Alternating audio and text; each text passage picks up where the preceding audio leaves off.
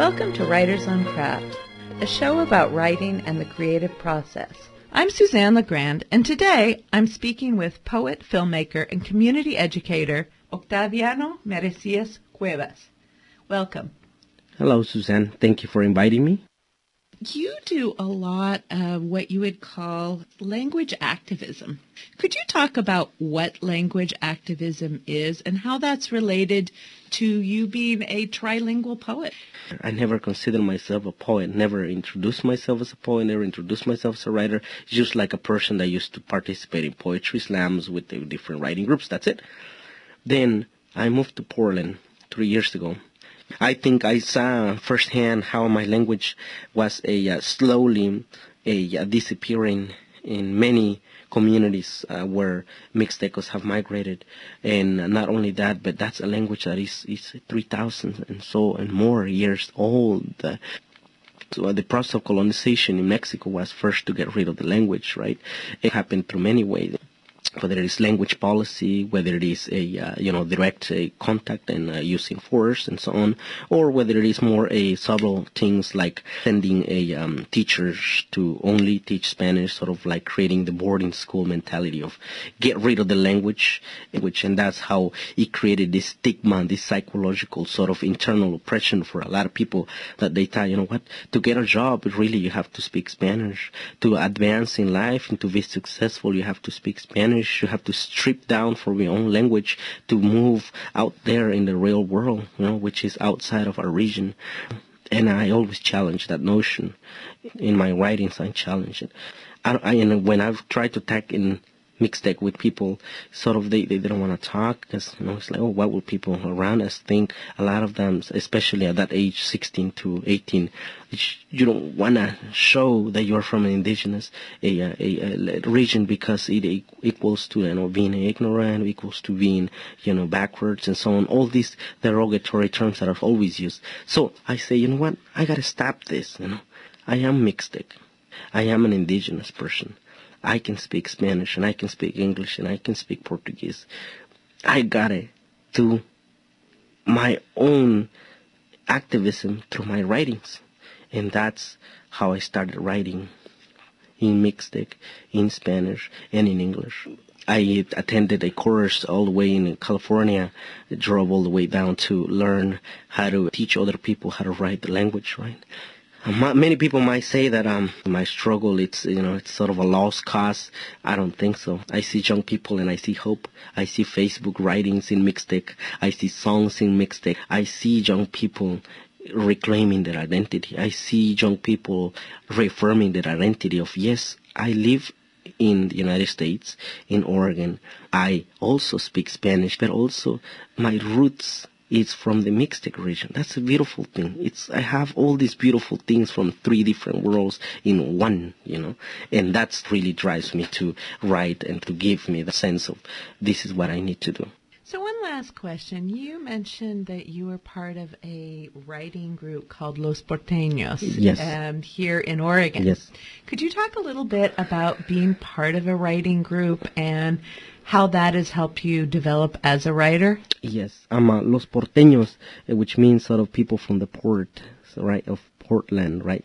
People from the land of the ports. But uh, the Porteños have it's a writing group that started um, many years ago. I don't know exactly. I'm, I'm brand new, sort of. Uh, but um, this group it's a, a, a group that uh, supports and gives feedback each other and shares resources. Uh, it's composed by not only Latinos but people from the Northwest from different backgrounds. And uh, how this uh, group has helped me, it's that they have provided that platform where I can have the confidence to share my work and have the honest confidence to receive feedback from other writers. You know, that we have amazing writers. You mentioned Cindy Williams, you mentioned Suzanne, you mentioned Mr. Joaquin, you mentioned uh, uh, Mr. Alberto Moreno. They are amazing writers, and that's what I get also my inspiration from from people that think and feel like me, but also that they provide feedback. And when they don't like something, they'll say it. And that's a beautiful thing because you can also have the confidence of saying, this is a beautiful thing. This is what you need to add. How about this? Have you thought about this? Have you read this? Or and so on. And that, it's a circle of sharing and supporting each other. Could you tell us, for people who are interested out there, how they can find out more about your work?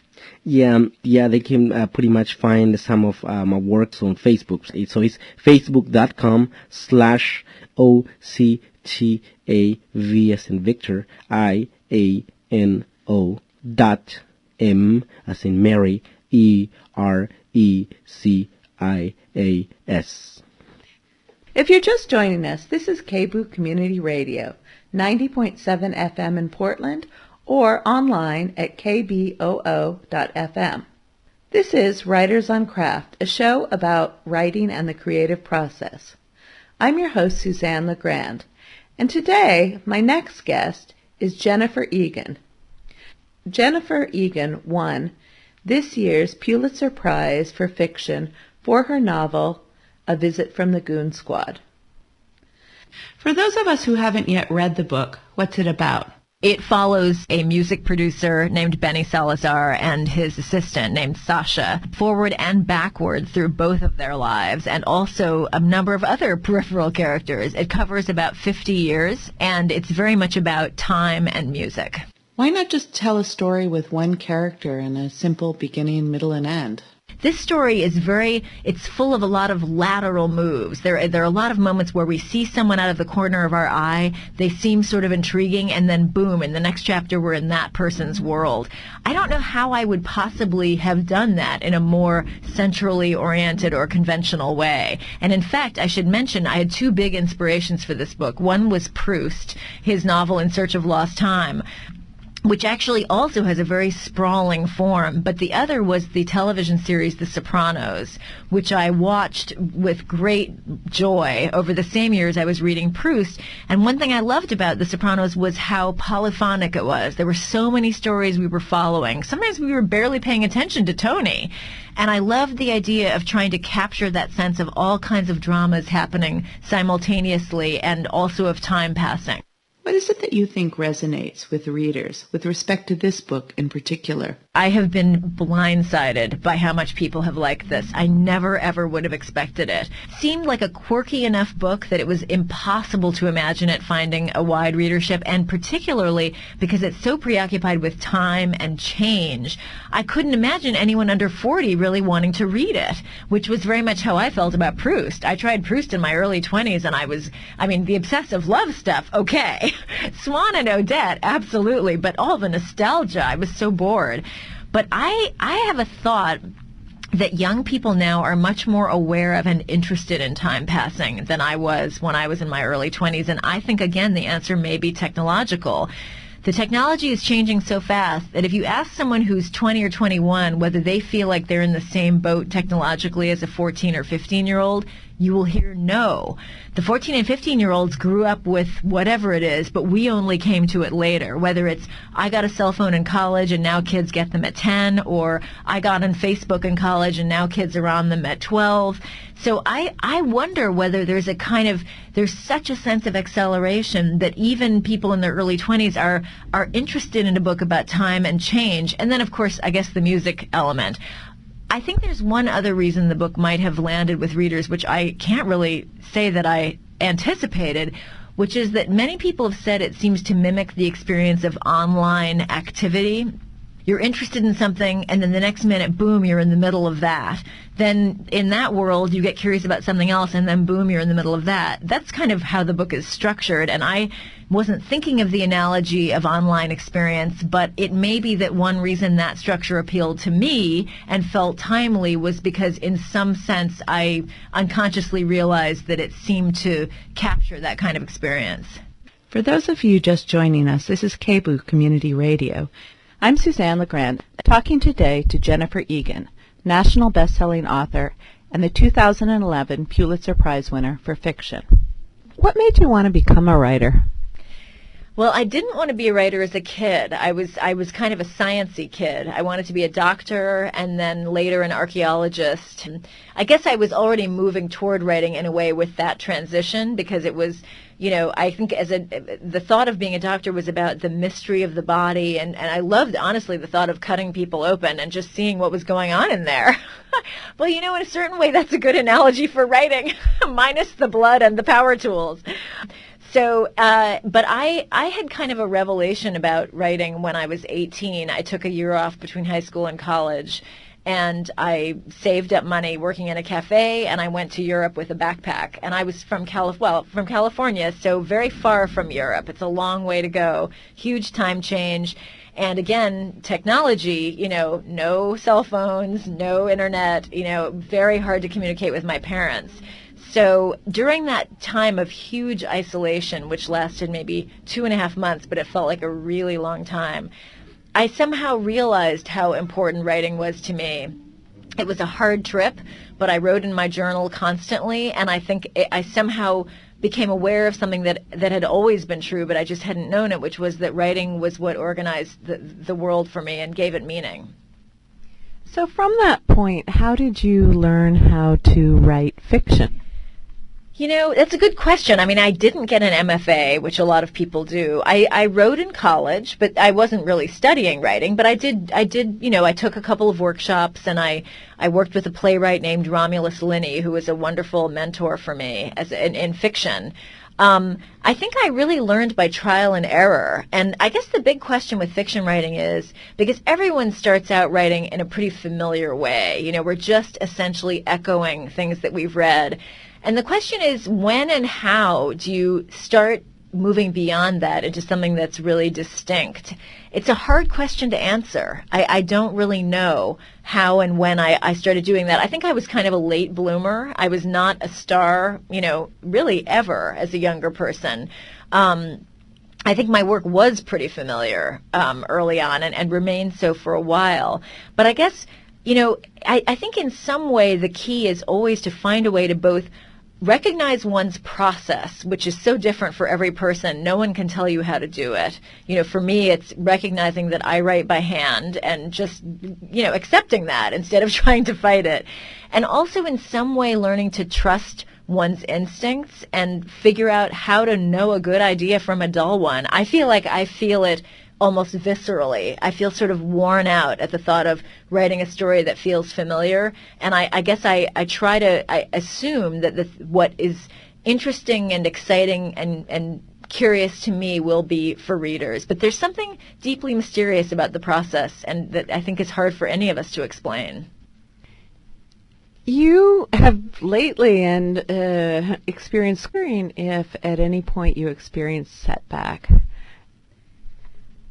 Yeah, I mean, I, I, for every step forward, it feels like there was a half step backward. So, for example, I sold my first story to the New Yorker when I was, or I published my first story in the New Yorker. I was 26. So, you would think, oh my God. And it was great. I mean, it really reassured my father, who I think had grave doubts about what on earth I was doing with my life because I was basically doing menial jobs living in New York and then, you know, telling him I'm writing. Well, what parent wants to hear that? You know, he was a cop's son. He was, he had pulled himself up by the bootstraps to be a lawyer and he was not digging this I'm writing stuff. So it was useful for that kind of legitimacy, but what it actually led to was a bunch of agents contacting me because they'd never heard of me and there I had a story. But in fact, the, the story was much better than anything else I had written. So when I showed people the other work that I had, they were disappointed. And I really absorbed that disappointment. And I thought, oh my God, you know, I'll never top this. It really hung over me for a long time. Um, the first novel that I wrote, which was actually before this, was an absolute disaster. I moved to New York and I started sending it around, and anyone I sent it to became unreachable they, they no one knew what to say. they just hid from me. You couldn't get away with that now, but again, this was pre-cell phone. When I finished my first novel finally and sold it, um, my agent had a huge auction and hoped that lots of people would bid. Sent it to I don't know 16 or 17 publishers. Every single one of them rejected it except for one. One person wanted it and but for the six weeks before that auction, every day there would be another. You know, this is sorry, this isn't for us. So I was. I was really scared and and felt that the book was really maybe terrible. Um, I was I felt I mean I was so lucky to sell it and you know ended up doing a lot more work on it. But, you know, eh, so I guess each one of those, you know, in the moment seemed like huge setbacks. Looking back, I can say, look, you were moving forward. It's a bumpy road, you know, just keep going. That's what I would say to anyone in that position. But it, it always felt to me like I was kind of fighting, fighting to stay afloat, honestly. So what enabled you to keep going? That is a big question to me as well, because I had this conviction that I wanted to be a writer, but I didn't have confidence that I was any good. I never have that much confidence. I think, you know, I always doubt that I can pull off whatever I'm doing. And that seems to work for me. I'm not sure I want that to change. I think it makes me try even harder, maybe. But the, the period that I really wonder about was when I first moved to New York because I had no family there, no support systems. I'd been living in England for two years, so my friends had all you know, been two years in their jobs after college and they had lives, and I really didn't. Uh, I was temping, and I had that sort of desperate, clingy quality that no one wants to deal with in a person. and, you know, I had this novel that I, I hoped was really good and learned that it was just a complete disaster. I wonder what kept me going for those couple of years. You know, was it a conviction that I, w- I was good? No, because not only was I not a confident type, but I actually wasn't good. I mean, my writing was terrible at that point. I, there's a certain dogged aspect to my personality that that is really, um, you know, a strong a strong side of me. Like I really, really don't give up, possibly to a fault. Um, I, I, and, and the deeper in the hole I am, the more determined I get to dig myself out. I, I, I guess maybe my thinking was to the extent that I was even thinking, because mostly I was just frazzled and trying to figure out how to make money and support myself in New York. I think I was thinking, you know, if I'm going to quit, I'm not quitting like this. I'm going to get to a better position and then I'll decide what to do. But I'm not going to just, you know, fall apart here. So I just kept going. How do you get perspective on your own work?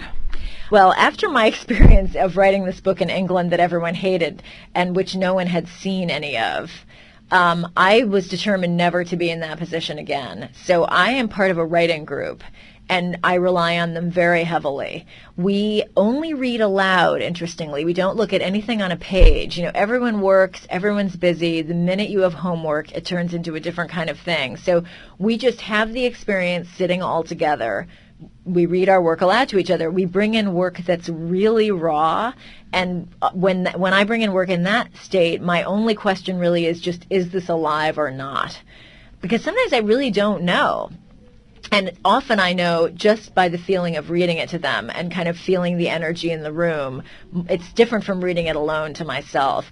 I also bring in more finished work where I, I know that I'm kind of on the right track. Maybe I've brought it in before, but there's this or that that doesn't feel quite right, and I want I want some attention to those you know, to those details, bringing it all up a notch. But basically, you know, I'm very, I, I need outside perspective. I don't trust myself to know. Often the fact that I'm having fun is a good sign, but sometimes I go really awry. You know, I'll bring in something, I think they're going to love it. I'm waiting to blow them out of their chairs and I can just feel it sinking as I read. And then sometimes I come in really quaking in my boots thinking, oh, this is going to be terrible. And, and it's really alive. So and I think reading aloud is also great because, you know, storytelling did begin as an oral tradition and the, the actual sounds and rhythm of the language are a very important part of what makes a piece of fiction work. How do you find readers that you can trust to give you that feedback? That's tricky. Do you want people who are essentially on your side? It's dangerous to let someone who isn't really deeply into your writing life. But you really want people who are going to give you the honest scoop because just hearing I love it, I love it is no help. You're going to find out eventually whether it works or not. You might as well find out in time to actually fix it. I think that even criticism that's that's not helpful and, and even criticism that's mean spirited, which is the last thing anyone wants, I don't think it can really hurt us that badly. I think there's a, a danger of being a little too precious about ourselves and our work. And I basically feel like, you know, if it's strong and you're strong about it, you will feel what, what you should listen to and what you should ignore. And even within our writing group, you know, we're not always right. We don't always agree. There will sometimes be big debates within the group about whether something is working or not. That's okay. It's up to the writer. I think our own instincts tell us what we should listen to and what not. One last question. What do you think you've learned about writing since you began writing a diary in Europe? I think that the, the fundamental thing is really to entertain the reader. I mean, I feel like for all of the ambition and the goal I have of infusing my writing with ideas and, and a, having a strong girding of, you know, intellectual inquiry, you know, in the end, I write as a kind of escapism and I read as a kind of escapism. And I feel like I'm, I think I'm more aware of that than I ever was as my work starts to become more challenging formally, maybe. I mean, I've got a chapter of this book that's in PowerPoint, but it's interesting because a number of people have said to me the PowerPoint chapter is the one that makes them cry. The thing that was so great about PowerPoint is that it's so cold and so corporate that it let me tell a story that is very sweet and simple that would have been too sentimental if I had tried to write it as a conventional story. I can't even imagine. Not enough happens. It would have been impossible. But this difficult, sort of structurally girded cold corporate envelope let me slip in this very sweet story. And, you know, in the end, that's always the goal. It's just to find a way to render up our experience in a way that's meaningful and honestly fun. I mean, the great books are fun. It should all be fun. I'm a huge believer in that. Thank you so much for joining us today on Writers on Craft. Thank you. This is KBOO Community Radio, 90.7 FM, or online at kboo.fm. I'm your host, Suzanne LeGrand. This has been Writers on Craft, a show about writing and the creative process. For more interviews with writers about the craft of writing and the creative process, you can go to www.writersoncraft.com or you can go to the KBOO website, kboo.fm slash writersoncraft.